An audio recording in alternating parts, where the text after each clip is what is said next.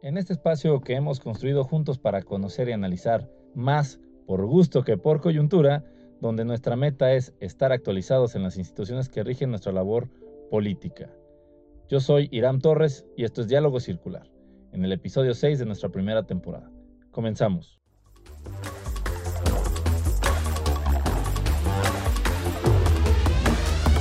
Bienvenidos a Diálogo Circular, el podcast con Irán Torres, donde platicaremos los temas de interés y de formación constante en la construcción de una sociedad que se encuentra en constante evolución.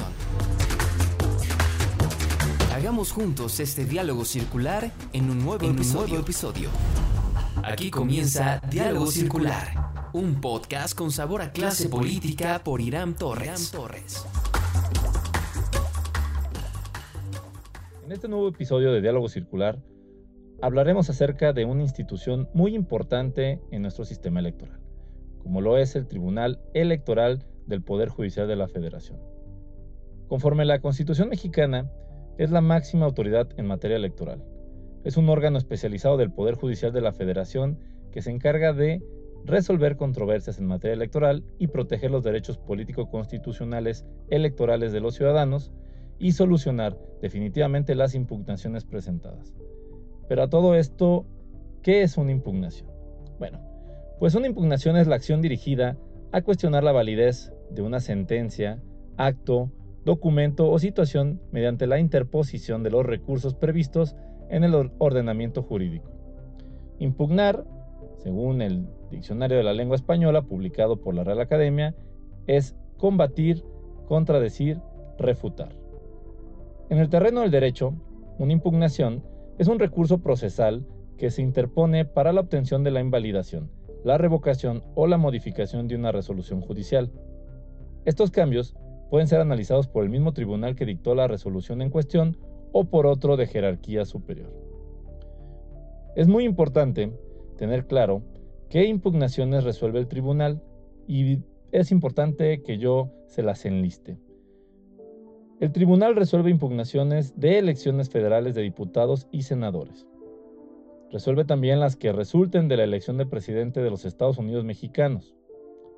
Estas son resueltas en única instancia por la Sala Superior. Resuelve de acciones, de actos y resoluciones de la Autoridad Electoral Federal, distintas a las señaladas anteriormente que violen normas constitucionales o legales.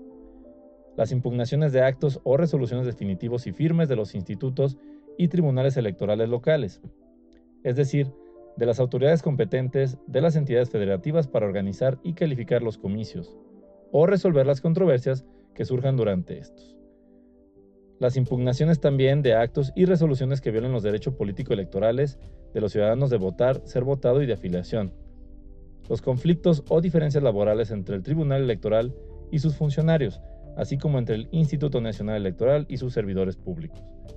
La determinación e imposición de sanciones por parte del Instituto Nacional Electoral a partidos, agrupaciones y personas físicas o morales.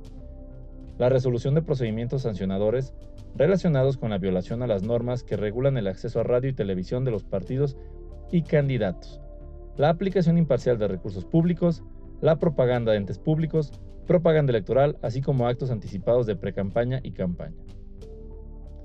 Y también es importante señalar cómo está conformada en la actualidad.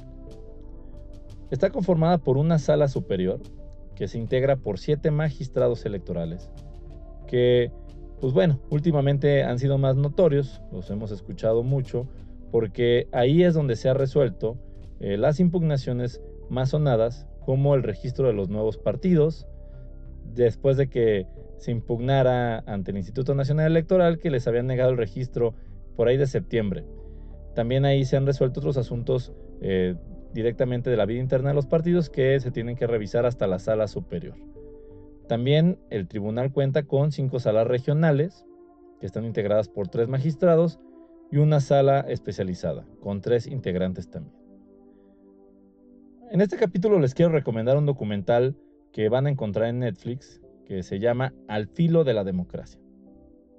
Este documental muestra la debacle política brasileña a partir de una serie de escándalos y la crisis política de Brasil reciente.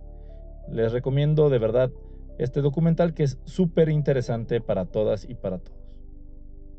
Hasta aquí este episodio, que espero les haya agradado. Espero sus comentarios en mis redes sociales. Y si les parece, mis queridos podescuchas, vamos a cerrar este episodio ya de Diálogo Circular, donde todavía nos falta explorar en eh, posteriores emisiones algunas instituciones como la FEPADE, que vamos a revisar en el siguiente episodio, en el que ya nos estaremos escuchando. Hasta entonces.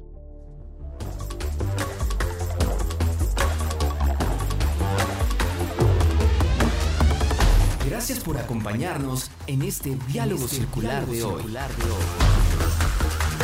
Diálogo Circular con Irán Torres. Dialoguemos juntos. Los esperamos en la próxima emisión.